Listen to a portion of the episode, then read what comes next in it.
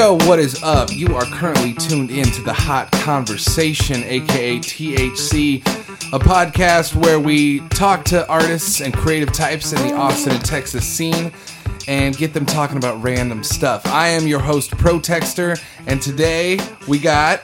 Morgan Davis filling in for J Ro. That's right. We got Morgan Davis. He is our producer from Overload.com. He's going to be co hosting today. Very excited about this. And our guest today is Nate, who on, is a rapper in Texas. Uh, that is spelled N Delta sign T E. Delta is an Alt J for those who don't know. Um, and That's also a triangle for those who don't know what a delta is. yeah, fair enough. There's my there's my nerd coming through. Thank you. Not to be confused with Alt J, the band. Yes. In triangle TE. That's Nate. Uh, in the studio with us today. so, um, oh, I have to say one more thing. This event is presented by Austin Mic Exchange, Overload.com, and League DJs. And also a second thing, it's not an event, it's a podcast. Um, It's an event. It's an event. That's right. I shouldn't back down on that. So we got some topics written up on the board for Nate. Nate, why don't you just go ahead and say what's up to people? Hey, what's going on, guys? My name's Nate. I'm from San Antonio, Texas. I started rapping in Austin around 2013, 2012, and met P Tech around 2013. And yeah, just kept bugging the guy actually, and kept hitting him up. Was like, hey, if you ever need anybody to host AMX, I know you've got a lot of stuff going on right now. And he was very, very hospitable and yeah, welcomed me with open arms. And I ended up being a host of AMX, and I've worked with them now for going on four years now. Four years, yeah. So for those of you who might not know, AMX, uh, Austin Mic Exchange, one of the presenters of this program um, is an open mic uh, in Austin, Texas, every week since 2012. Nate is one of the longtime hosts of that, like he said, for four years now. And when you said I was hospitable, I thought you were going to say reticent because I have to say Nate was the first person other than me to host, and I definitely like was trying to take it all on myself. I saw it, man. because I wanted that. I wanted to be able to, you know, make sure it was like done right every time. But uh, Nate has since become like one of the faces of AMX. So happy to have you here today, man. Much appreciated, man. Much appreciated. You gave us all the platform. Started in 2012 of September, and you know, certain guys ran with that, and it was you know it was greatly appreciated. You know, when you when you kind of threw the ball in my court and let me kind of do my thing with it, and uh, yeah, I had a great time. You know, we we have a great family there, so doing that was uh, it was an easy job. At Absolutely. times, at times not so easy, but we have a great time. You know it's what I as mean? We always easy. have fun. It's as easy as the people who come. Yeah, it's Like- you know you have crowds. You know it's like anything else. You play odds. You're gonna have chill crowds. You're gonna have crowds that you know want to get a little bit, a little bit rowdier than the next crowd, and you have to be able to meet them halfway. Yeah. You know you really do because you don't want to alienate yourself for the crowd.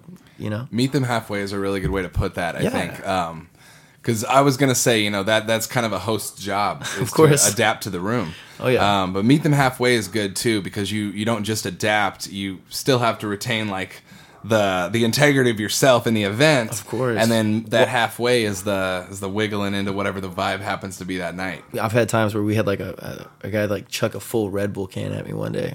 Really? It whizzed past my head. A Red Bull can too. Yeah, yeah, it He's was- like, I'm gonna throw the smallest, skinniest It- can. I man, that thing was aerodynamic and it got like he had taken some sips, so it got that weight behind it. And when he chucked it, it got that weight and kind of flew by my left. So would you Oh, say yeah. it had wings? It, you know, Oh! it, no, but I almost gave that guy some wings, man. I was like, oh, geez, dude, I wasn't ready. It was, I was still new as a host and whatnot, and the, it was a polarizing moment, man. But we just chanted "fuck you" and had a great night. You know what I mean? It was, you know, we had a great time, and uh, I, I love AMX and what it's been able to do for so many different people, and what they've now introduced is what we call the Beat Connection. Which after the Awesome Mic Exchange, we have producers come in and showcase their beats, and the guys who maybe they didn't get to sign up, maybe they got to, they did get to sign up and they killed it, you know, and they're still wanting to hang out and keep rapping. They don't want to go home yet they have a place to still keep rapping and they do like an open cipher and whatnot. And I've met so many producers through that. And I'm a longtime veteran, what they call through Yeah. that event. But man, to still be meeting new people is always a blast. I mean, new people are going to keep coming. And Yeah. the, the Beat Connection, uh, shout outs to Marcel Landry, who started that, and Dr. Bobby Banner, NPC, who currently runs it. and those guys show up, man. they, do. They come through every week. They bring in guest producers, and that's the whole. I mean, the whole idea of AMX is to get rappers in the same place hanging out, so that stuff comes out of it. Same with producers at the Beat Connection. Um, speaking of producers and rappers, we got some music, right? Yeah, we do. Uh, so Nate, before we started doing the recording here, while we were setting up, you were kind of talking about your track AOI and kind of uh, impromptu performance you had to do with it. If you want to recount that origin before we play this. Oh yeah. Yeah, it was an interesting. Uh, my first performance in Austin was hopping on stage off of West Fifth Street at Beso Cantina and telling some folks off a live band I'd never met before just to like start playing a faster beat, and they looked at each other. They started playing a faster beat, and I just you know went off because when you play something that many times, you know, in your head and, and over so many different instrumentals, I had trained myself to where it didn't matter what you played it over BPM wise. If it was in a, a very vague ballpark, I could still knock it out the park. Mm-hmm. So, you know, they they started going and and it was that moment where you go, okay, well, here we go, and I'll never forget being more ready and not like people, you know, who are you nervous? You know, we're nervous for your first performances? No, it's more of like anxious to want and like you you know been ever been so angry you want to get in a fight and you know it's mm-hmm. like oh I'm not worried about getting in a fight I'm ready to knock somebody out. It's like it was that there was no fear there was no it was more of like an anxious anticipation of like Just ready to get just on I'm, I'm stage. s- I couldn't be more ready. Right. Yeah. You know what I mean? And having that feeling and hopping up there and, and it was a very raw version of what y'all heard on Nate mm-hmm. Volume One and and though it was the same lyrics, it was much faster and a much you know, it was it was the cadence was much more aggressive and whatnot. I had a great time and uh, Yeah, and you said the recording for this track was actually kind of it was crazy too. Very crazy, man. But you know, and when, when you're starting out in hip hop, you know, you have all types of ways of wanting to, you know, just hop up in a booth. And the guy I was working with, Farrell the Earthworm, uh, had a small apartment and he had a small booth and put up a, a an air mattress and I had a, a an old school what do you call like a sleeping bag and I would put it over my head with my arms up Nice. and I would rap you know evident that I'm intelligent from early development you know do this over and over and over because I'm a perfectionist. You mess up a little, I have to go back and redo it. And as an engineer, he's going, "No, no, really, we could just cut out this little bitty part right You're here and like, punch we in." can punch it in. And I'm like, "Nope, I don't punch in." You know what I mean? Do you, because is that a rule of yours, by the way? being an idealistic rapper on Nate Volume One, Yeah. I, I refuse to do those things. Do you, know do you do I mean? punch ins? Okay, I do punch ins. Well, there's sometimes like in uh, just sometimes just because I know it's going to sound better than doing it in one breath. Yeah, there's a line I want to sell. The only time that I've punched in and that, that I can remember recently was on Steak and Eggs on my new uh, the Okay. single. Yeah. the only time I did it was the engineer now that I work with is like a 40 year old guy who's inter- like knows a bunch of different really really big folks and he's kind enough to have me in his studios and I love working with the guy. It's Clock- Clockwright Studios and Jason Richard, for those of y'all who don't know. Guy is mad talented and he told me he was like dude just just think about you know just chopping this real fast. And it was the the very last one of the very last verses. It was uh uh, when as a kid people wonder how I might grow up. I dunked the ball senior year. I got those white boy ups, and the way that we kind of staggered it, mm-hmm. it, it demanded more out of me live, but it was easier to do in the studio. Mm-hmm. And though I can still perform it live, I remember thinking at the time like, I don't know if I really want to punch in. I can really just go back and do it. And I had just come back like I just broke my leg, this, that, and the other, and came back and was like, you know what? Let's just knock this out. You know what I mean? I've been here for two, three hours. You know what I mean? Just making mm-hmm. sure I tweak this, this, this, and it sounded perfect. Well, I was gonna But- say like sounding perfect, yeah, because there's a difference between being uh, idealistic or perfectionist with your personal performance, and then with the or with your with the track as your baby, and then the track as a product. Because I think that there is some you know sort of desire for authenticity and being able to knock it out in one take. of course. And you should be able to do that live if you write it, or you should have a hype Yeah. guy who's going to help That's our you. job as MCs, of course, of course. And that's and live, and you can do that verse live, and that's how you prove no, I can actually rap this in one breath. But you're doing that with the understanding that the live version is not going to sound as tight or precise as the studio version. Yeah. studio version should be the best possible version. the picture you can't retake. yeah, You exactly. know, you got to Like, make sure to kind of put the the point in where you are mentally. you get to Photoshop. yeah, Yeah. and you really get to you know make that yours. And if y'all listen on Steak and Eggs, the whistling parts in there, that's not a sample. That's me whistling. Um, he heard me when I was doing levels. Engineer was like, "What, what was that's not the that's not the beat, is it?" Because I didn't hear that on the original take. I was like, "No, that was me." I was just kind of having fun with it. And when I sit in the car listening to that beat nonstop, that's what I found myself kind of mm-hmm. doing. And it was just wh- what I heard. You know, I grew up playing piano stuff like that. You hear melodies, you hear mm-hmm. melodies on top of melodies. Sometimes that you know go there, but you didn't know it went there until you just listened to it mm-hmm. incessantly. So I listen. I was real obsessive about listening to the beat, which my family's like, just shut, shut, stop. Just listen to anything else. And and when I went in there, it, it sounded sounded really great. Do you but- find that you get new ideas in the studio as well? Because I just say I um so I just recorded something and I did the same thing, spending a lot of time in the car trying to come Oh, up yeah. with different ideas for it, recording myself, blah blah blah. Uh, but then when I actually went in to lay the verses down, and you know you have a few takes of just layering and doing doubles and ad libs. Um, I just like was vibing on it in the studio that day and came up like most of the ad libs on there are none of them are things that I came up with before the day of. Yeah. I feel like there's some something with the spontaneity or what you know you're going to incorporate into the song and then what just Some just- some stuff just happens. while you're Yeah. there. Yeah. and that's what I like about making music is because you go in there with this, you know, idealistic sense of going, okay, well, I'm gonna make the song like this. In my head, I see the song like this, and I saw Steak and Eggs like this in my head, and the way it came out was different than it was in my head, but it was, it was alike enough to where I was really, really happy with the finished product.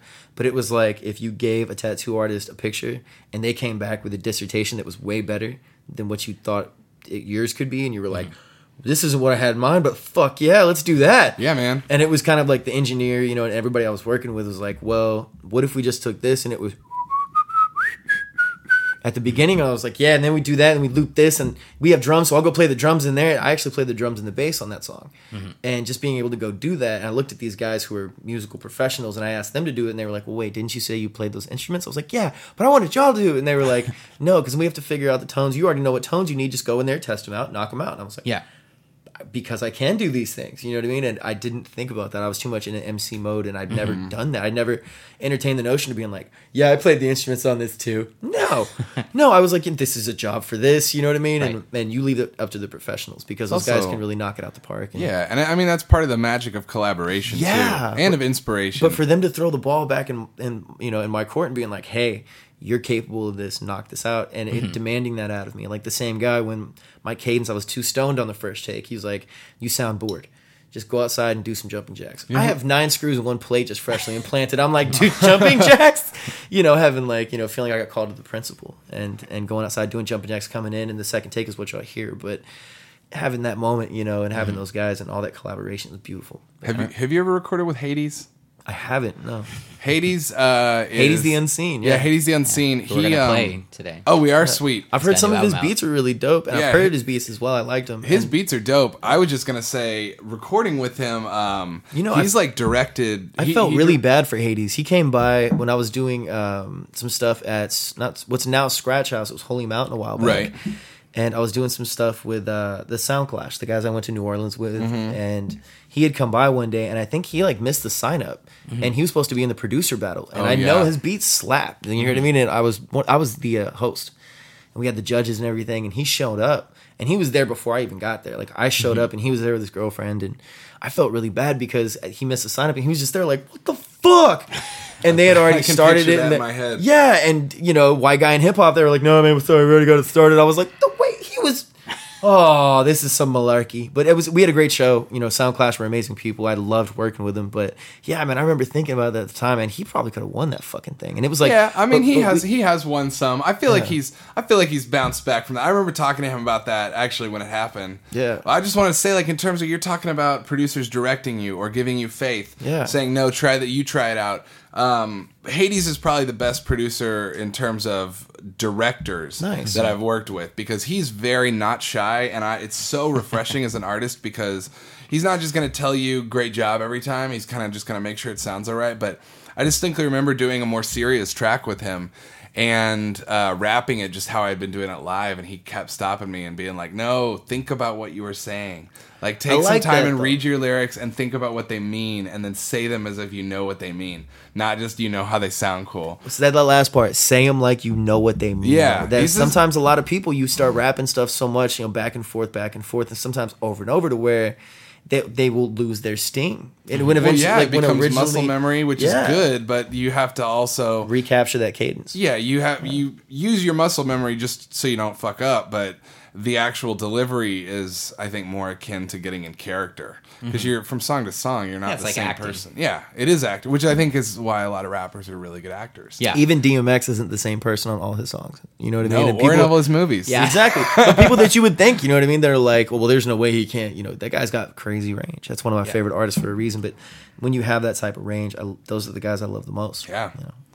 All right, so on this break, we're gonna we're gonna play AOI first, and then we'll come back to steak and eggs later. I like that because you hear the aggression in AOI, and Right. AOI was me trying to prove something. There is no hook in AOI. It is just me. It's like a two and a half minute, three minute drill. Yeah. Of just me rapping multi syllable words and trying to make Big Pun really, really proud. Right. And guys like that, because if you listen to, you know, like Twinz, Mm-hmm. you know, and him going dead in the middle of little Italy, little did we know that we riddled some middlemen who didn't do diddly. Like, and you listen to Nate Volume One, there's a that is indicative Yeah, of heavy definitely influence. see that influence, And then yeah. you hear me go, evident that I'm intelligent from early development. Get your hella bent from the smell of it. Like, yeah, you hear that, you know. Mm-hmm. And I was listening to a bunch of Big Pun at the time and and West Coast rap as well, but I have an East Coast influence, you know. when Which- I yeah. rap.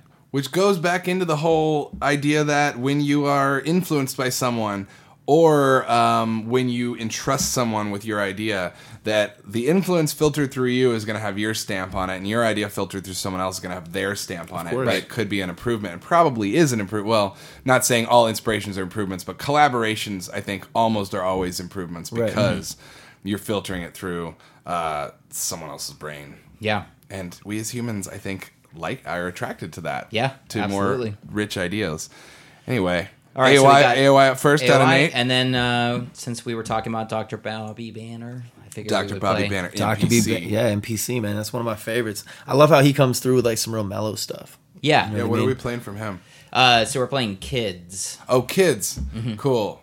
So um, he produced this. It's Wallaby and Bob's. He's the producer, and Muggsy Flows Mm-hmm. uh, with a Z, both two Z's. Which sometimes hip hop, like when, when hip hop artists do that, like Kurt Cobain's, and you know what I Mm-hmm. mean. When I was younger, I'd be like, "Oh, come on, that's, don't do that." But of like to take Muggsy Bogues' name, I dig that. That's Yeah. dope. You know what I mean? Like that's I think that's one of the cooler names that I've heard come out of like people. You know, like I've heard Dank Sinatra. I've heard Mm-hmm. certain artists, and I'm like, okay, I like Dank Sinatra. That sounds like a really cool like. Yeah. But I, I, you know what? It would be cool if I heard him do weed. like yeah. If I get- heard we can talk about in a little bit. I would want him to do like a bunch of like Frank Sinatra samples about weed. You know what I Yeah, mean? he And hasn't it- really done anything like that. Yeah, that would be cool to come from Dank Sinatra. You probably get Yeah. sued. It'd be cool though. You know what I mean? that shit would be dope, no, Frank Sinatra, you don't get sued.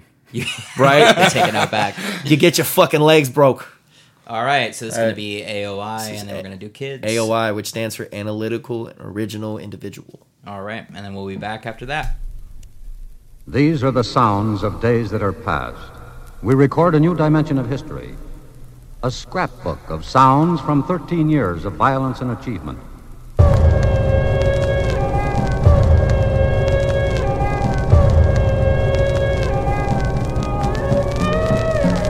Evident that I'm intelligent from early development. Get your hella bent from the smell of it. Elegant, eloquent, I can spit with benevolence and hit you in the mouth, leave you with a speech impediment. Well, my rap facts immaculate, your rap stacks inaccurate. Now I'm gonna be adamant, your rap style's inadequate. Analytical and original individual with no metaphysical residual.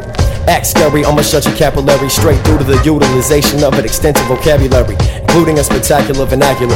Now I'm attacking your current cardiovascular like Dracula. I am the epitome of lyrical fluidity of the Southtown humidity. Look at stupidity that you giving me, you illegitimate, illiterate, equivalent of belligerent. Not to mention that you're ignorant. Now I'm getting into it, onto it, confident, cognizant that you're fraudulent. But I tell you straight, the fact that I think you're fake. Name is Brandon Everett. Name. Yes, I think you're forced to hate, cause you don't lyrically articulate and dissipate. You don't participate, anticipate an outcome, but I leave y'all without one. Now listen to me, please. On a little metal tight rope, but you understand now I ain't your average ghetto brittle white folk. No, I am that amazing Asian Cajun Caucasian persuasion. Smoking out with me is guaranteed that I can turn your eyes Malaysian. I'm astounding, flowing forth like a fountain. Voodoo child, Jimi Hendrix chopped down a mountain. Every sense of the definition ain't no repetition in this beautiful musical lyrical composition. Crush the competition of the top of my cranium. I'm gonna crack you open like a retractable stadium. Reaching and grab your cerebral cortex. Guaranteed I see you at the end of the vortex. Make a decision like I make an incision. Slow it down, I pay attention and spit with precision. To see my vision into fruition while I crush the competition with this composition, oppositions, motivations, what you're missing. We record a new dimension of history.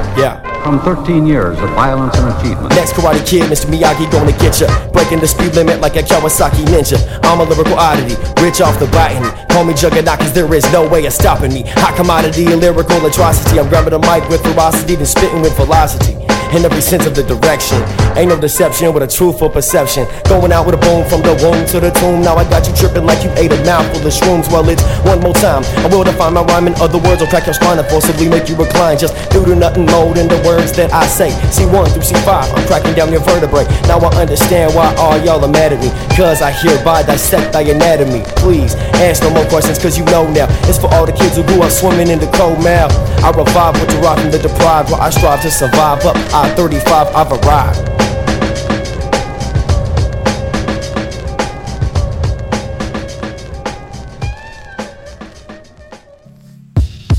I know your mother feels the same, and I can speak for us both. No matter where you are, when you need us the most, are we there? Yeah, yo, are we there?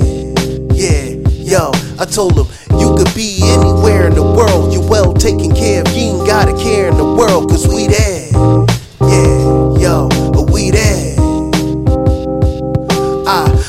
About my mother like a single day, y'all. What we been through, you wouldn't understand.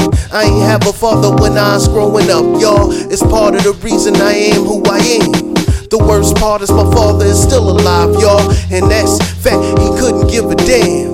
But RP Peter, my brother Leroy the King, y'all. But him, man, I just wasn't in the plans to say. If you have a child, hope you holding them close. Cause all them kids nowadays think this shit is a joke. And all this media attention they quick to promote. And then them kids imitate it and give you a quote. Tired of the bullshit debate, it's a slippery slope. I hope you there for your child when they need you the most. If you don't show them, they don't know what the future beholds. So for your daughter or your son, go above and below.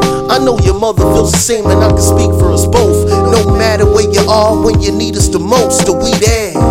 Yeah,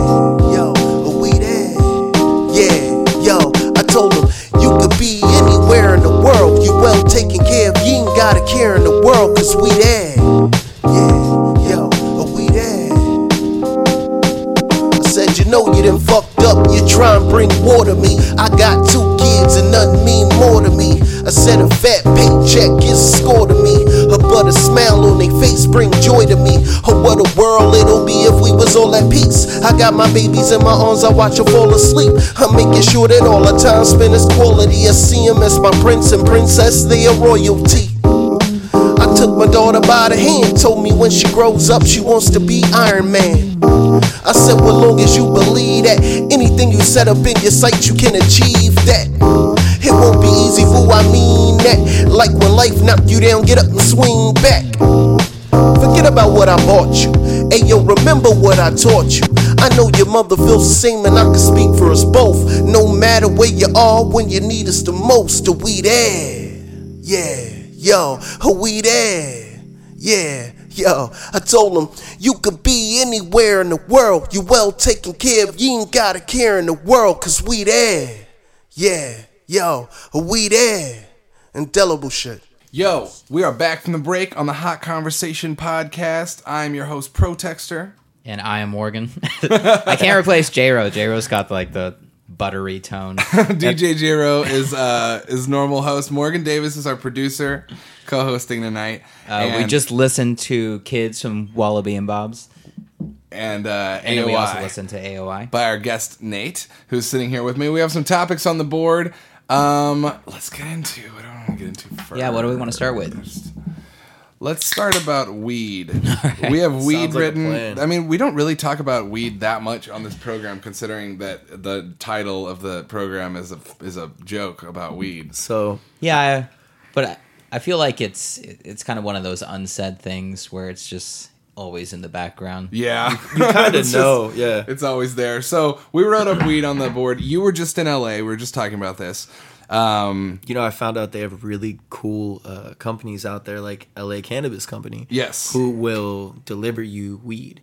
And There's an app, right? Yeah, it was called Weedmaps, and the friend of mine, Ganja Guru, who hit me up when I was out there, and this kid is this is a real person. Yeah, uh, I met him on another podcast called the Double Toasted Podcast, and he proceeded to tell me over the air, he was like, "I'm gonna kill you," and, I, and like, yeah, I made the same face. My whole crew made the same face, and we all just kind of looked at him kind of weird. And we had found out that he sent somebody to the hospital because he gave him a bunch of hash pills. Ah. You know what I mean? And they weren't ready. Right. Well, he's talking to me, and I'm I'm very much ready. For those of you who know me, for those of you who don't, I smoke probably more than your favorite rapper, just just just because I can.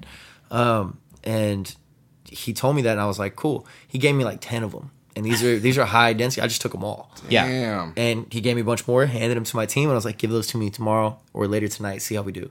All right, bet. So we go, we go drinking, drinking old fashions, gin and juices the whole night. Nothing. He's looking at me the whole time out the corner, like, "You good?" I'm fine.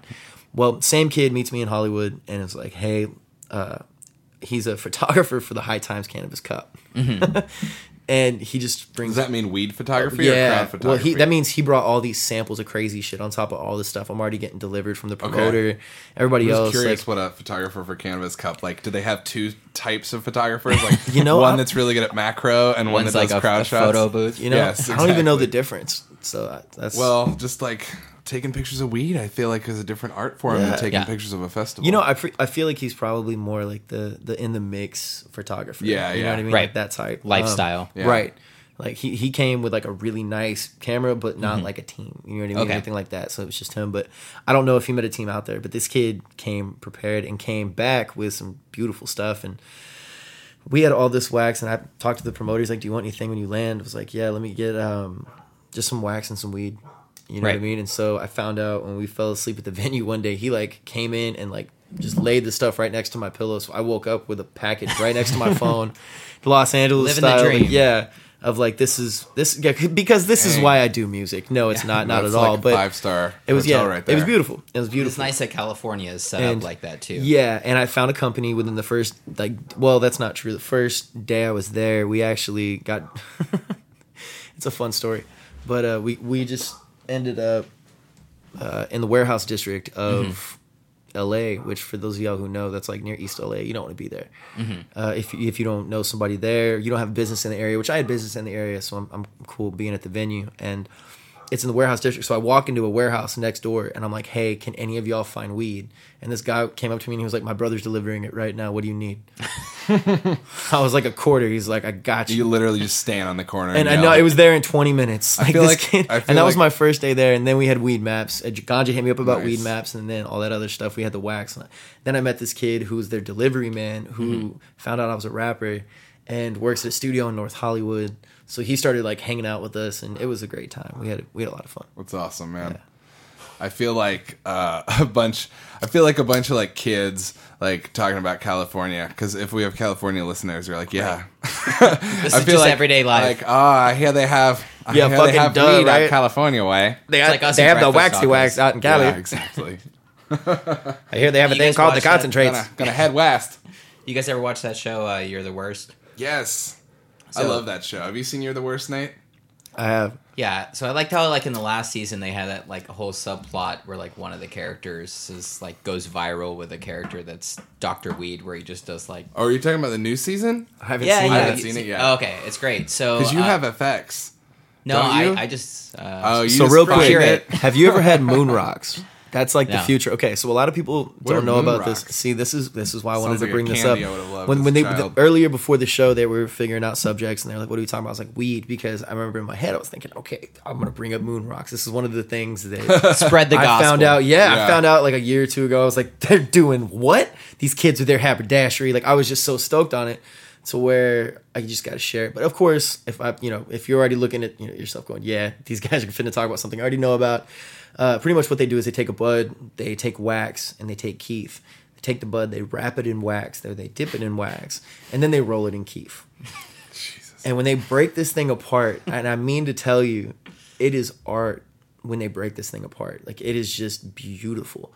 Because when you look at all the different, if you really know your marijuana and you look at all the different stuff that goes into having that much keef and that kind of wax and that type of high grade marijuana and being able to take one, wrap it in one, and dip it in one, son, that's the future. you know what I mean? That's where I really looked at it and I was like, you know, I don't get choked up over plant, but this is the fucking future. It's like when I found out they had stuff, you know, that was a substitute for codeine mm-hmm. because I have really bad anxiety and I love sipping codeine because it helps. And I found out that I was like Kurupt's moon syrup. And Kurupt the rapper also has that moon rock shit. He has his own brand of moon rock. And Google it real quick, just so you get a It's quick like like, the- look up. Sounds Yeah. like uh, sounds like Willy just so you get like a point of reference because I feel like uh, if you kind of understand what it is, Like it's just YouTube dab stars or somebody like that who they, they have like you know videos of them breaking stuff apart and it's ooey gooey. But um, How do the, you? the first Google result is what are moon rocks and how do I get some? that is a common inquiry. But uh, yeah, when, you know when you experience something like that, I, I made a point. You know, we were Who in. came up with the name Moon Rocks? I was putting wax in backwoods because I'm from Texas. So I went out to LA, bought a package of backwoods, put a bunch of really high grade medical marijuana and wax in it, and rolled it up with my homie Cooter Brown. And, oh yeah, I see Kurupt's on here now. Yeah, Kurupt's moon syrup. And we went to work, but That's the future. is rappers no, you uh, know the future was was me eating a burrito on Hollywood Boulevard while smoking. does look like a moon rock. Yeah, it looks like a moon rock. It's So how strong are they? That's the next line. The, yeah, that's There, well, you have to think. You know, you've taken a huge hit of keef. Yes. How do you smoke this? I would personally say a vaporizer or, or just like a bong or a blunt. Okay. Well, those are three very different things. Yeah, I would personally What, what would recommend you? a bong. Okay. Yeah, you would take a real small amount of that and put it in a bong and pr- proceed to just get because you have to think it's twenty five to what is it twenty eight percent or something with a blunt, seventy four percent somewhere around there. See, I know a lot of people don't bong. want to get that high. But see, it says on here this that, is that why, they're like- not actually like like there are stronger things you can get. So Oh, it's, it's uh, but but you So have to maybe think it's like, more for the novelty of the the But for some itself. people who've never had wax, for smoking wax, they're like, holy shit. For some people who've never had Right. that grade of weed, they're still like, holy shit. But Yeah. you take that that grade it- of weed with that wax and then roll it in kief. so it says a typical one is like fifty percent THC. Yeah. Damn. But see, that's not a lot because I had stuff out there. Right, that's what it's saying. You can yeah, get I have a wax pen at home higher. that's 70%. That's, you know. But it, it says this is pretty good copy here. With typical moon rocks, their strength resides in their sheer elegance and their potent yet modest nature. So so nothing. What's can we? I think feel like we should shout out whatever publication that is. This for is- quoting them. this is merryjane.com. merryjane.com. M E R R Y. Okay, Happy It's Jane. like be Mary. The so um I do have to say Which I'll- though, I'll put in our that is show pretty beautiful copy because shout out for the information that we got from this website. I'm sure it's a wonderful wonderful website, but that was literally a sentence that meant nothing. Which is advertising in That's nutshell. advertising. Yeah, that's true. Um, There you go. But I also feel like this is a great argument for uh, decriminalization because, like, right now in Austin, our biggest like marijuana related like anything is the whole K two epidemic. What's Yes. so yeah, so for those of you who might not know, how many shouldn't laugh, hospitalizations but- is it? Oh, it's it's like hundreds. They've now. lost count at this point, damn. Yeah, Yeah, So like it's, it's yeah, a lot. there's a an epidemic in Austin right now. Um, Downtown the- has changed, and if y'all don't know, if y'all aren't from Austin, the downtown scene in between, I hate that fucking word scene, but um, the It is what it is. downtown, yeah, there is, but the downtown scene in between East Sixth and when you passed I thirty five, Interstate thirty five, it's e- it's still East Sixth. We'll just say the Red but- River District. We'll just yeah, say it's the Red River District has just gotten really fucked up, and it's turned Mm-hmm. into kind of what we call like a zombie like environment because when you go, there's just so many Walking Dead looking folks, Mm-hmm. and and there's camps popping up. Like when I went out to Los Angeles, there's there's sophisticated camps popping that, that have popped up for quite. A bit. Yeah, some they have time. like tent cities. Yeah, but like the little that's tent pretty cities- common on West Coast. and I'm I'm driving through that going, oh, we got this in Austin. No, we do not. We know we do not. But it was just we have something that's a very small symptom of that, you know, and a very small, you know, mental illness going untreated. Also mm-hmm. with you know, very erratic drug use and stuff. we only that- have like really one homeless like outlet exact, here. and so Yeah. So just just context for those of you who might not live in Austin, uh, there's a homeless shelter downtown Called uh, called the Arc, uh, which is ARCH. right on a stretch of a very busy uh, musical venue with a lot of really great venues on it. and police headquarters. And police headquarters about a block away, and so right on that strip, Which is there's really just ironic. been an unprecedented boon in use of this drug called K2. If you don't know what K2 is, it's also called Spice. It's legal, I want to say, I think that now they're making it illegal. but you could like just buy it at a head shop, presumably. Yeah. for a while you could. Yeah. for a while, and it's a synthetic marijuana, except it's like actually dangerous. Yeah. And there's no control over like what goes in. No, I Yeah. actually I used to own a hookah lounge. So it's a lot of people like used to come seizures. in and ask all the time for really that shit. Yeah. ask for it. Yeah. So it's, it's seizures, like Nate was saying, zombie-like behavior. So anyway, like what we're talking about is legalizing marijuana because God, if those if those people are going to smoke something, it should not be this terrible chemical. It's like Mm-hmm. Well, and, and now them- like the, the hospital, the hundreds of APD hospitalizations. theory. hospitalizations. Yeah, so like the the current like thing that's going on is APD is investigating whether it's like an actual like targeted poisoning.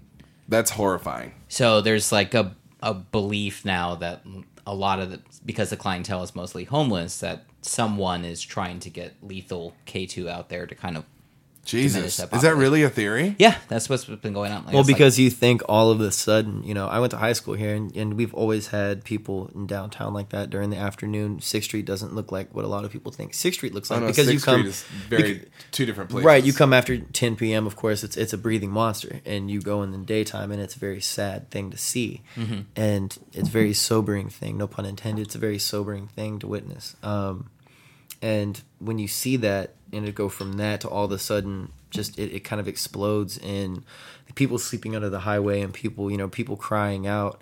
I mean, I've watched people withdraw from amphetamines and heroin and stuff like that. And that's a very very scary thing to watch. But when you watch people come down off of stuff like that which y'all are talking about it, it doesn't it, it looks similar. Mm-hmm. But it mm-hmm. it looks you know i watched a guy one day who looked like somebody was just kicking the shit out of him. Mm-hmm. And i'm having to walk to a show and i'm trying to get ready but you know stay focused. And i walk and this guy is just screaming and it's echoing under the highway. Yeah, and he's literally standing from me to you. He's not standing; he's on the ground, and he's like writhing in pain. But seeing that man, and just you know, you can't help but feel for that because we've all had that moment where we're like, "Sorry, bro, can't help you. We've got our own lives, we've got our own things to do." But we're all human beings, man, and just like seeing that was really, really difficult. I remember trying to walk off and actually stopping at one point because I felt really bad for him, but there was nothing I could do but call. yeah. Like they EMS or actually like tell you Yeah. like you Yeah. like it's for your own like not just for your safety but for like the person that mental you- Yeah, illness, because you're like, also yeah. not a me- mental illness and No. drug use are super unpredictable, and you're not a medical professional. Yeah. and yeah, like and even the medical I have professionals no idea are like what's struggling with it right now. And also, I want to I want to apologize for saying like if people are going to do it, smoke weed because my that's not really my point.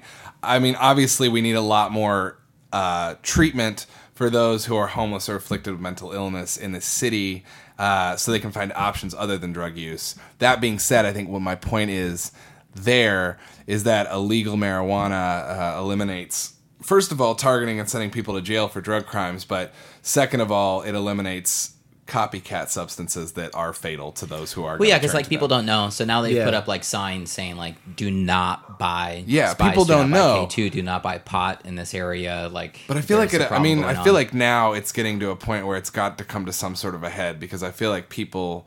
They, Oh yeah, there's a major investigation now. So like yeah, because crazy, man. If, if that idea. many people are affected, then the community that's falling prey to spice has to be aware of it. Well, yeah, and, and, and it, like I think like part of the Like, reason why the it's no city has gotten more like- involved in it is because like it could happen to anybody down Yeah. there, and I think like like And you think it a hasn't made it better? Like whatever Yeah. they like, what you were saying, like if that really is what is happening, like if somebody dropped a whole bunch in that area and just became a negative plug, I mean, you think it's not working? Did, has it worked? Like uh, really look at it. Mm-hmm. Yeah. Look at downtown. Downtown is not doing any better. It's not. They haven't gotten rid of a fucking homeless population. If it's some frat boy, whoever it is, whoever it is, just like pushing some shit like that, and hoping that oh, we're just gonna thin the population has does it look thinned? Right. These people are suffering, man. It doesn't look like it's just knocking people out the park. You're not serving hot doses of heroin. This Right. isn't the '70s where you're just dropping people on a corner. You got people riding. This isn't some some you know s- some crack made with with some fucking bleach. You, you're not, you know. Well, I think like the from what I understood from what I'd read about was that they fucked up a batch and they're trying to just get rid of it Oh and still God. profit. That is a So- fucking scary notion because you think there's somebody right now, and if that's if that's a true notion, man, that's a very scary thing. I don't like entertaining shit like that if it's not really real. But if that, damn man, that's that's a scary fucking thing. And it's, you know, and it's not above. You know, we, we know about what happened in the '80s. You know, what Yeah. I mean, we yeah, that's, Th- that's which not was recently that's not me. Yeah, that's not legally here going- vindicated. by Right. the way, yeah, that's not me sitting here going, oh well, imagine that. No, no, no, no, no, no, no. Fuck that. Real shit that happened. Yeah, that happens. No, uh, uh no, no. I completely understand. I think that, you know, it's. we've I think that happen before. it's weird. Like, um, you know, I'm probably a, like, maybe I don't know what I'm saying here. Let me start over. I'm probably um, this opinion is not going to be everybody's opinion, definitely. But I think personally, there's something more horrifying to me. Like thinking of a government doing it, it's like, oh, that's an evil system that is designed to profit off of this. Yeah. and it's kind of a faceless, faceless regime. So the drug war is evil, but in this one way. But when I think about like an individual just making up their mind to do it, to deliberately target people, Scarier, But what the government did, to me. yeah, the government did was completely. because it's dem- not a faceless monster. It's like just an evil person, Right. Who just is But like once not again- only is evil but fucking worked at they it. targeted the African American community and a Yeah. marginalized people and already targeted their culture and went, oh, okay, well, let's manipulate, you know, record companies. Let's manipulate all this stuff to make this shit cool to where y'all worship this. And so let's push this. So then when we drop this, how do you drop something and have it move that quick? Have the kids think it's cool. What are you talking you know, about? Are you talking about When the government, yeah, when the government dropped all that. Because I've heard that I've heard that conspiracy, and I think that there's some. I don't think that's above people going, "Oh, that's that's crazy." I completely understand, but when you really look at how, how all that lined up at certain times, Yeah, I think that that's No, there- really really are- interesting. there are definitely like creepy, The- the spike and all that. coincidental elements, And I them going later like, "Oh yeah, no, we did that." like, what the fuck? And then later like, oh, "Okay, Wait, so what's y'all the did that." what's the source on that? Because I've read some, I've read a lot about this, but my like primary. For I'm just struggling to think of For the government targeting- hip hop songs that Yeah. promoted. Uh, I can't think of any that promoted drug use. All I can think of is like Tupac being very anti-crack, NWA being very anti-crack, Public Enemy. Public Enemy. But people little still bass being heads. dope boys, and my whole thing is like, and you can Okay. be very anti this, that, and the other. But But I people feel like still they're being kind of dope separate boys. eras. Are you talking about the '90s more? Yeah, dude, you can be anti-crack, but your image, like people, that's it's in the hood. You know what I mean? Like you could, yeah. But there's still certain like I- people who are still was just- listening to Snoop Dogg, and people who are, I'm pretty sure, anti-crack while doing that. You know No, yeah, and I like that's my whole point. I feel you like, on that. I when- was just thrown off on the era because I was Yeah. thinking of like the CIA, the crack epidemic being more in the '80s, and the hip hop community being very anti-crack. but that's where it was coming off. the of. '90s is where it's still like drug dealing started to be more of a theme. Yeah, but that's where it came gangster off rap. of was them dropping all that there and like the whole like uh, anyway. Yeah, it, it was a very interesting. Uh, uh, it's a very interesting thing to talk about, just because you have, like I said, you have the government dropping a whole bunch of shit in the fucking area. Yes, and that is And- not a we get- conspiracy. That's we- the we- verified. Yeah, we digress, but we're talking about you know this this relating to the whole thing that's happening in Austin right now. But you know when they drop a whole bunch of stuff in the area and you watch what happens, you know, yeah, I think that that's really interesting. Yeah. when you, when you have an, a war on drugs pop off like right after that shit. Do that. Do that anywhere, and the same thing is going to happen Yeah. because you're. and it didn't thin the herd. new. It made shit way worse and targeted a Yeah. fucking population of people. No, who- yeah, especially if, if it's targeted. But I think part of the targeting targeted. is uh, the fact that I think that you would have a, and we are seeing it in predominantly white communities. Heroin, opioid abuse is up, and I feel like there is more. Again, I'm losing my train of thought on this, but Well, th- th- there's like more excuses for it. Like I- they always kind of like be like, community's not blamed. That's my yes. Yeah. That's my point. Is because uh, my point is was this a good kid and then would something went anywhere. wrong. You drop drugs on any community, there's going to be a certain a certain amount of people who want to try it, and a certain amount of people who have a problem with it, and that's the case from place to place. But I feel like a targeted attack on the poor, homeless black community of Austin is much more of uh, it's a heavier blow because it's it's they get blamed for for being Yeah. humans basically Absolutely. lose no matter what. and you don't get blamed for being a human. You get uh, coddled and said, "Oh, you know, have a disease if you're born in a different place and it's a different drug." Well, on that note, should we go into some music? Sure.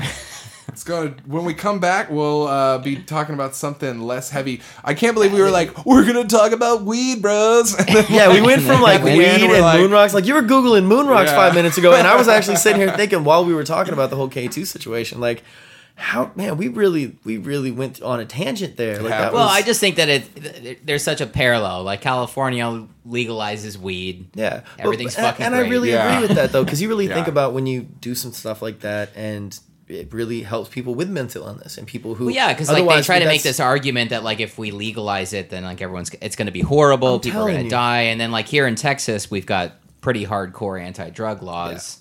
Well, and we there's way more there's a reason dying. for that. It all ties into the same thing, saying if we legalize it, people will die because they know how people react to new drugs. Right. Just like we were saying. But you don't die it's from gonna, marijuana. What they're That's the afraid. best it's- part. What they're afraid of is They're gonna get a lot of people kids discovering overdosing. it.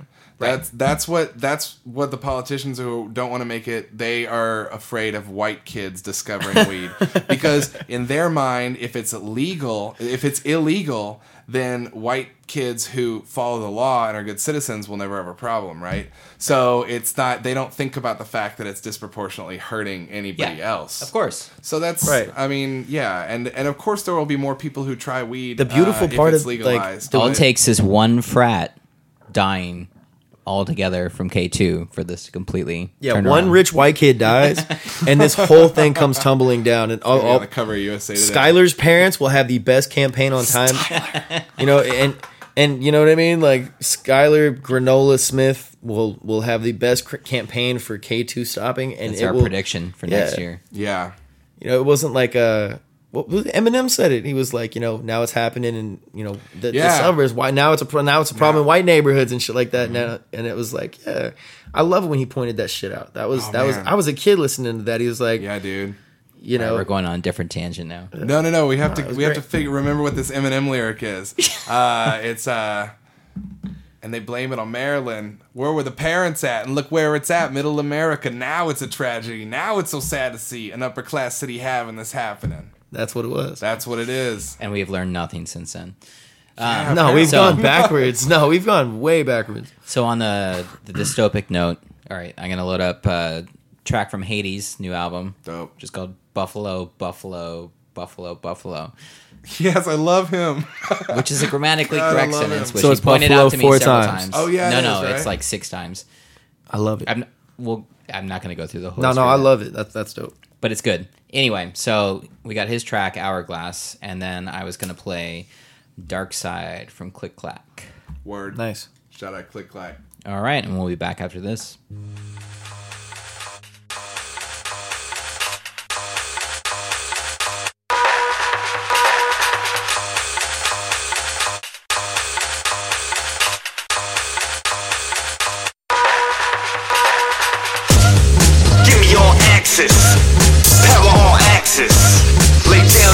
Mattress.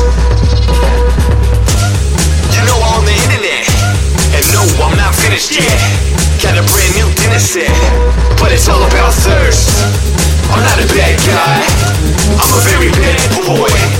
I'm not a bad guy, I'm a very bad boy. I'm not a bad guy, I'm a very bad boy.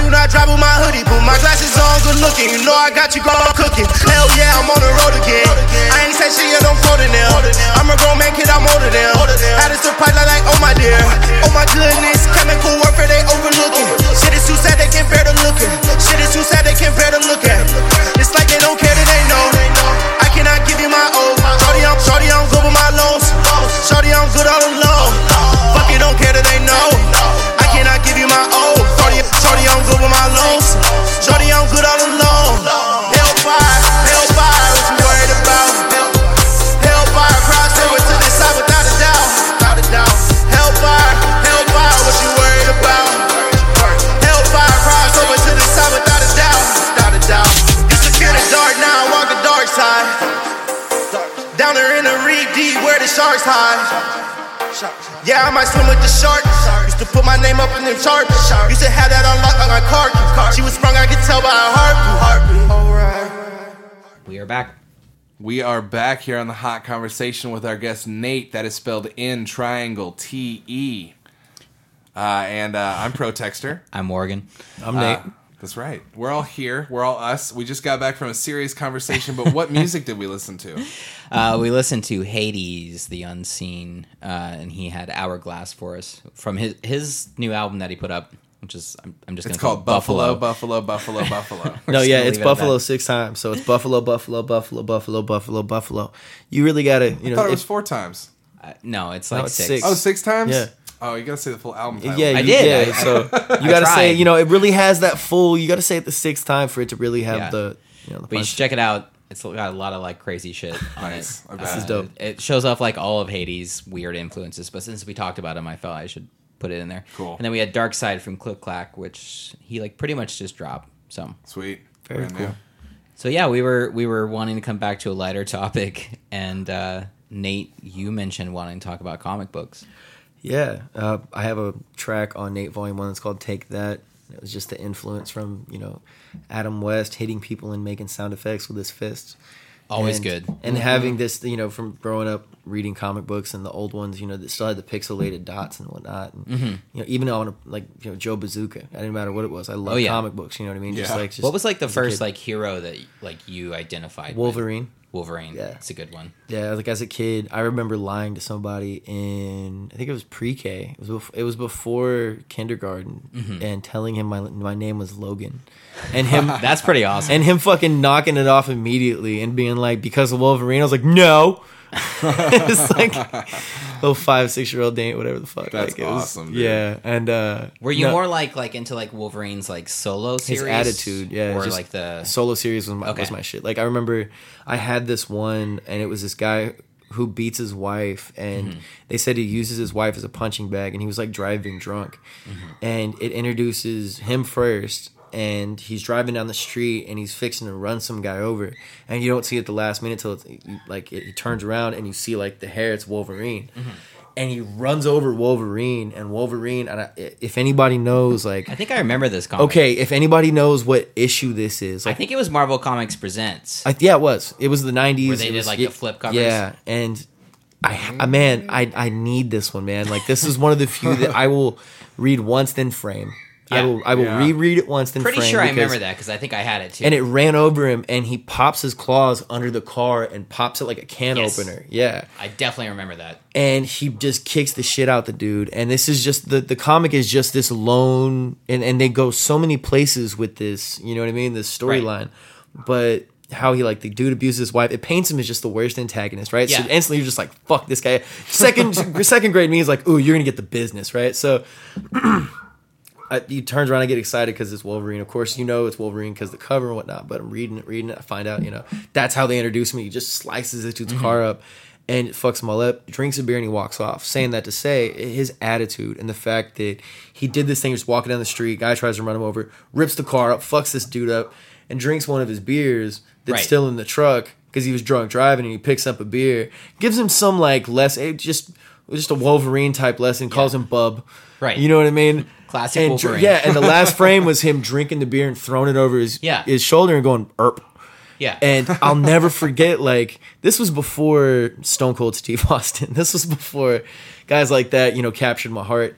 And, and uh, you know, I really looked up to him as a kid. I remember thinking, okay, well, that's somebody that, uh, that I really, I really looked up to as a kid just because he was also the underdog. And he was always the one that Cyclops and guys like that looked on, like, we don't want this guy on our team. Yeah. He's just gonna, he's just gonna whatever. And He's he like was always, yeah, and he was always integral to the whole situation because he was who he was and he was willing to do stuff and he was willing to get dirty and sometimes willing to Mm-hmm. get burn all his skin off or willing to you know what I mean take some serious Kind of has a licks, like, different code than the rest of the very X-Men. much so because he's always and think about it, even you know in the Avengers when they tried to hit him up you, didn't he say fuck you Yeah, no, that's uh, What that's- was that? That's uh, first class. that's what it was first class thank yeah. you um Yeah, it's yeah, great- it's like when they tried to hit him up. Cameo. Yeah, and he's like, "Fuck, he's in Canada." And when they did that, like that was beautiful because if you read, you know, back in the comics, that Mm-hmm. was something that they were really big on. Was anytime they would try to kind of contact this dude, he was just like, "Fuck off!" Like he didn't want anything to do with that. Yet he still had a big heart, and he was still motivated for the greater good, Yeah, and trying like to a- still help. a and classic anti-hero. but he just wanted to be left alone and guys like him frank castle when i was a kid just they had like you said they had a different code and you've known me for a while and you know i have a different code Yeah. and when people operate like that i've always identified with them because the rest of the world will But- look at them and go you're crazy and then in the end go okay no that kind of made some sense and well, it- Wolverine and the Punisher have very different codes. very though. different codes but if you I notice can't get behind. I don't like the Punisher. but see I the love reason i like the punisher was is and I'm not. I'm not trying to shit on you no, no, no. it. I just no, no, no, no. like- I'll give you a good reason. The reason I liked him was the because he was just like you and me. He was just like the normal guy. Just wanted a family. Just wanted to do his thing until somebody took that from him. Right. And then once he took that from them, he realized that you know it's the dichotomy of have taken something away and realizing that's not enough. Yeah, You know, The- the- and realize yeah because that's something yourself. that's that's something I identify with, like chasing that and always making sure you try to fill that with whatever. And for him, it's killing people. like the next battle. and making sure yeah and making sure like whatever it is i'm gonna run through you Talking and about- i identified with that at frank castle you know what i mean as Mm-hmm. a kid looking at that and being like that's something i identify with because the relentless nature i was telling him that you know logan and frank castle have kind of the same code he was like no i don't really know about that because i can't get behind punisher they don't have the same code. the but reason I I said can't that- get I can't get behind Punisher either, but there was a really great podcast that was done recently. I don't know if you guys know like uh, the comics critic David Brothers. That's really cool stuff. But he he did like a whole thing. There's like a podcast that's all about like the Punisher, and he came on there and it was talking about like the experience of being a Punisher fan, but also being a person of color, and like the Punisher is like demeanor basically like supports police brutality. Well, and uh, the my main thing with the Punisher is now they've tried to adopt that, and I want to make that very clear that in real life. that like, they have they have tried to adopt that now. Um, this Oh, is something yeah. that's really happening for those like, of y'all who don't know. Yeah, I was cars. fucking ashamed to see that stuff because Mm-hmm. as a kid, I owned that shirt. Mm-hmm. Like in the eighth grade, I wore that shirt to school. You know Yeah. what I mean, and Yeah. loved that shirt One because of my that best shirt, friend's favorite- his that favorite shirt, character. that shirt meant standing the fuck up against bullies and shit like Yeah. that. That's what the fuck that was. That didn't mean going on a rampage. Of course, for some people, it means going on a rampage. well, that's To- why I think like to they- police, to me, it means the going on a Punisher is only Like, as Yeah. good as whoever is like on that series C- Yeah. because like I have a lot of issues with Garth Ennis on the whole, but I feel like his best work has been on the Punisher, where he's kind of like straddled this line of like exploring like what does this really mean and what is this person actually going through and like what are the inner demons that the Punisher is like dealing with. Yeah, and that's the thing I love, like in the graphic novel when you read Mm-hmm. it, like them really exploring that, and other people trying to team up with him, and him being like, "Nope, boom, boom, boom." Like, Right. I love that. I just, I really love that as a kid because I thought the idea, and I grew up on Batman, but as I got older, I thought the idea of like sidekicks, let's go, guys. I thought that shit was so corny. Right. So I'm like, realistically, I see one dude just being the change and going, you know what? We're not going through the, through the, the judicial system on this one. We're not Right. gonna go. I'm not gonna wait for it to just happen. No, you know what we're gonna do? We're just gonna go grab a whole bunch of fucking guns, me, not us, me. I'm just gonna go in there and just fucking handle shit. There's no that has a different meaning now. But see, now. like Of course. that out of context, Right. Not knowing we're talking about the Punisher. But I'm talking about like, when Injustice, why- and it was like it's Boondock Saints. It, it was it was the whole idea of like, no, I'm not going to sit here and dialogue with you. No, I'm not going to sit here and go, listen, you shouldn't do this. No, you know what I'm going to do? I'm going to put one through you, put one through the guy behind you, bust open the door, and put one through them. Next level. Let's do this. Like, I just like the idea of that because it took away the corny dialogue as a kid that I saw Right. somewhat contrived and redundant in, in comic books. Where I'm like, y'all are superheroes, fight. You know what I mean? Yeah. Like, do your thing. And they sit why, there and like, dialogue. before we were recording, Adam and I were talking about because we were both huge fans of uh, Ed Brubaker's writing on Captain America, Mm-hmm. which was like exploring a different type of thing and like kind of like making a character who had been kind of corny not be as corny anymore. Right. And talk about like the but not difficulty through of gritty realism. right and like this difficulty with trying to be an ethical. Yeah, coming Hero. from a character that's created as a solution to a pure like a pure ethical problem, like good. See, I'd versus like to read that because for the It's same great. reason I didn't think he was appealing as a kid. Like, dude fights with a plate, mm-hmm. all this other shit. Yeah. You know what I mean? But when you really look at the guy who fights with a shield, and Yeah. me, me being fair about it, me being objective and not Fights with a biased, like, shield. but exactly, but, But it's a simple. Hold I up, hold up one second, because I gotta say the Okay. whole point of his character is that his dichotomy in the '40s. It's simple. It's back and forth, good and evil, and then you take that character and you transmit it into our time. And these books Right. are just like they managed to update it and make it cool because it's all about how do you maintain some sense of right and wrong when everything is gray area. Yeah, and I thought something that's really cool that happens in Ed Brubaker's run. Um, and for most of this, he's working with Steve Epting. He's like a really amazing artist. But they did like one like 65th anniversary special where it's like him and um, Javier Pulido who does it. I'm bad with those names. Yeah, so he does the more like nostalgic Brighter style, names. like very like bright colors, like kind of like Mm-hmm. Tim Sale. Um, but it kind of reveals that the public image of Captain America was that like they were like very like innocent and like like Right. patriotic. think about a, a guy who can't get drunk. No, Just like think I mean, about that, though. no, that's what I'm saying too, though. Like but- a guy who can't get drunk can't is is what some people call incorruptible. That's why Well, I always neither that can kinda- neither can Wolverine because Oh, I know. Wolverine has the they similar Yeah. things. But anyway, one of the things since you were talking about sidekicks, so in this they revealed that part of the whole like public image campaign that they did with Bucky was they made Bucky seem like this like fun kid who's like there and like just like a symbol but what was really going on was bucky was like the assassin who was carrying out all the like black ops shit. So captain america was like the symbol and he would be like the tactician who was like leading the battlefield and then he would send bucky off to go like do all these horrible things because no one would expect this like basically this kid hmm. to be doing it and that was kind of what groomed bucky to ultimately be the winter soldier was because it was already kind of in his dna to be doing like these like really Right. like secretive like skull and dagger type shit but yeah so this is like this comic that's done in like a very like bright like animated style and bucky is just like going behind enemy lines and just like assassinating people like left and right Wow. and that carries into the whole like the appeal of an anti-hero see i like cap because um he does the he forges his own path too but it's all it's it's a it's much different codes like punisher you know they won't work together They- punisher's very black and white yeah yeah That's why I literally, like in it. every level yeah That's how I was as a teenager, though. Was Yeah. I, I had very strict morals, but when it came to certain stuff, like I just I was weird about certain things, Mm-hmm. and I saw that as somebody I could really relate to because the way I was raised and the way that my family was, we just didn't have tolerance for hate.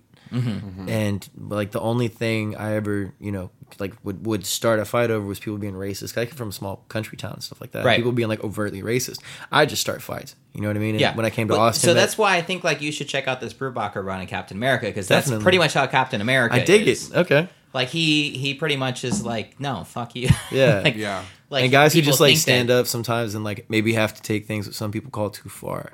Yeah. Um, I, I really appreciate those guys because it was the same thing like when people would get onto Wolverine for like being too too rough, this, that, and the other, and it was like some people are just built like that. Some people, Mm-hmm. Right. and it's not it's not a character. Some people are really built like that, and I love those guys just because when they really delved into their heart and they really delved into the fact that these are still human beings. You know what I mean? Mm-hmm. And both those guys, one of them's a human being, the other one's a mutant, but you know he still has a heart, still feels Yeah. like a human. This, that, and the other. Nothing's changed, and Plus, I love like, when his they whole, explore like, that. Oh man, is just, like, his story is way to be better. Oh yeah, Yeah. absolutely. His story is way better, but when you look at both those guys, both just want to be loved. And They Right. both just want to be, mm. you know, that because that's where you meet Frank Castle is as a happy family man.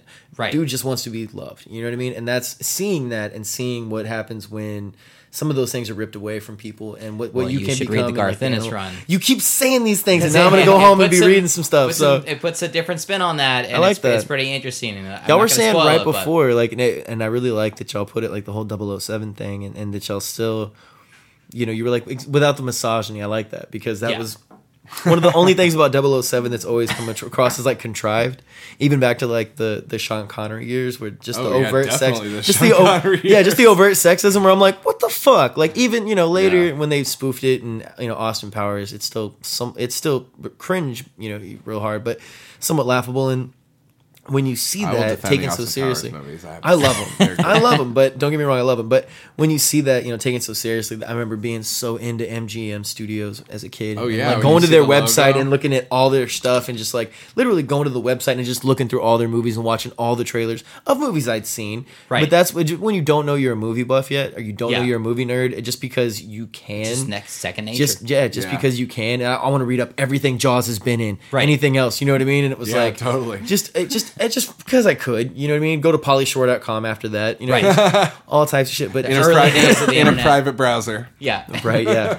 But it was uh it was just just that whole dynamic of growing up on those on those certain characters I loved. But uh yeah, huge shout out to Luke Cage and for, you know, them doing that way that they did that on Netflix. And Mm-hmm. we were talking about that before the show started. I loved the way that they brought black history and hip hop and everything else into that. yeah. All the and musical it- cameos were yeah, fantastic. and J- Jidenna, and it put that at the forefront though, to where you know Luke Cage literally picked somebody up by their t-shirt or their neck, and gave them a history lesson on who the building was named after that they were trying to trap out of and whatnot. Like Yeah. I just love that whole dynamic of you know, especially right now having a bulletproof black man, you know, in our society, hoodie.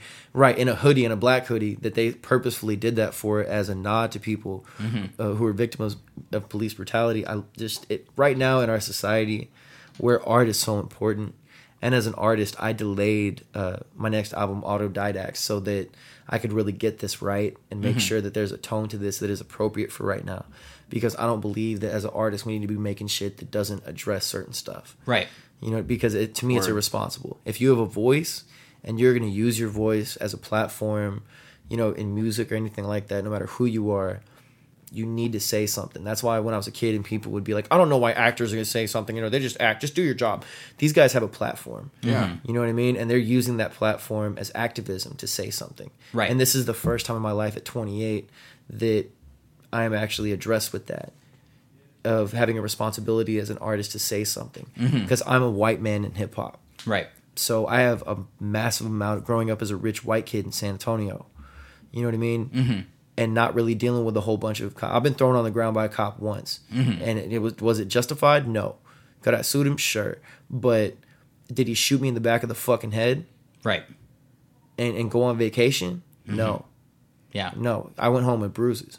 Right. I went home with my life, back to my family. right. So this is bullshit. What's happening right now, and for them Mm-hmm. to like really, as an artist, you know, seeing what they did with Luke Cage and just Mm-hmm. knock that the fuck out the park, it meant the world. You know what I mean? To Yeah. see that done, and Yeah, and as a white for a lot person, of I'm people si- who are, like, growing yeah, up with it. right? And I'm a white dude sitting here getting emotional and shit watching it, and I can't imagine as a black man watching that. You know what. I mean? And and for somebody who who's probably a comic book nerd as well, Right. you know, and having all those different things, you know, I was just getting goosebumps the entire Mm-hmm. the entire time, and I got melancholy when it ended. Yeah. Yeah. well, now you got Defenders coming up. You know what I mean? And great yeah, when I found out Defenders was coming up, I Luke got Cage is super also excited. But great yeah. on Jessica Jones. Too. Yeah, Um, absolutely. I was Yeah. a little disappointed because the soundtrack for Luke Cage came out on vinyl uh, via Mondo, and the Uh-huh. design is beautiful. Um, but I thought I was gonna. It's the orchestral soundtrack. Oh. and I was kind of like, I'm like, I'm not here to buy this orchestral soundtrack Yeah, to like- a Marvel movie which don't have scores. No. like because that soundtrack, like the jukebox soundtrack, so I good. know. I was really hoping it was gonna be that. There's so you're gonna have great to old school it, it. You're gonna have to old school it and go back. I know. I hate doing Well- that too. But Well, on that note, should we close out with the tracks? Let's close out. You've All been right. listening to the Hot Conversation. We do this every week. I'm your host, Protextor. I'm your guest host slash producer Morgan Davis. Morgan Morgan Davis out of Overload, presented by Overload.com, Austin Mic Exchange, and League DJs. We're missing DJ J-Ro tonight. He will be back for the next episode. And our guest tonight has been Nate, that is in Triangle TE. Any final words before we get to this music, Nate? Man, thank y'all so much for having me. I really do appreciate y'all. Uh, you know, of course, having me on the show. Great chopping it up with y'all and being nerdy. and yeah. uh, Thanks for coming on here. yeah, man, I really look forward to uh, seeing what y'all do over at Barrel of Fun. So for Oh, those yeah. of y'all who Yes. don't know, man, they have transferred some really really cool stuff over. We're still doing the hot conversation as y'all are listening to right now, but they do a live show over at Barrel of Fun, which is actually inside Alamo Drafthouse. When you walk in, there's a huge barrel, and you walk inside the barrel. I, this this caught me off guard. They didn't aware me. I was aware me. They didn't notify me about the barrel, so I was not aware of the barrel when I walked in. You walk in, and there's a huge cartoonish looking barrel. You Yeah. walk inside the barrel, you will see all of us hanging out, drinking beer, and having a great time. There will Yeah. be last time we had LNS crew, Yeah. and it was just J-Ro and P Tech chopping it up like we're doing right now over some really good beer. It is this program adapted into a live talk Telling show. you, Next man, one's it May was- 25th. Next one is May twenty fifth. It's the bee's knees. Alamo Mueller Barrel of Fun. Thank you for bringing that up, Nate. Of Nate. course. Stoked All right, so we're gonna go one. out on Nate's steak and eggs here. Word. All right. Thank y'all. Y'all have Thank a great night. everybody. Thanks for listening.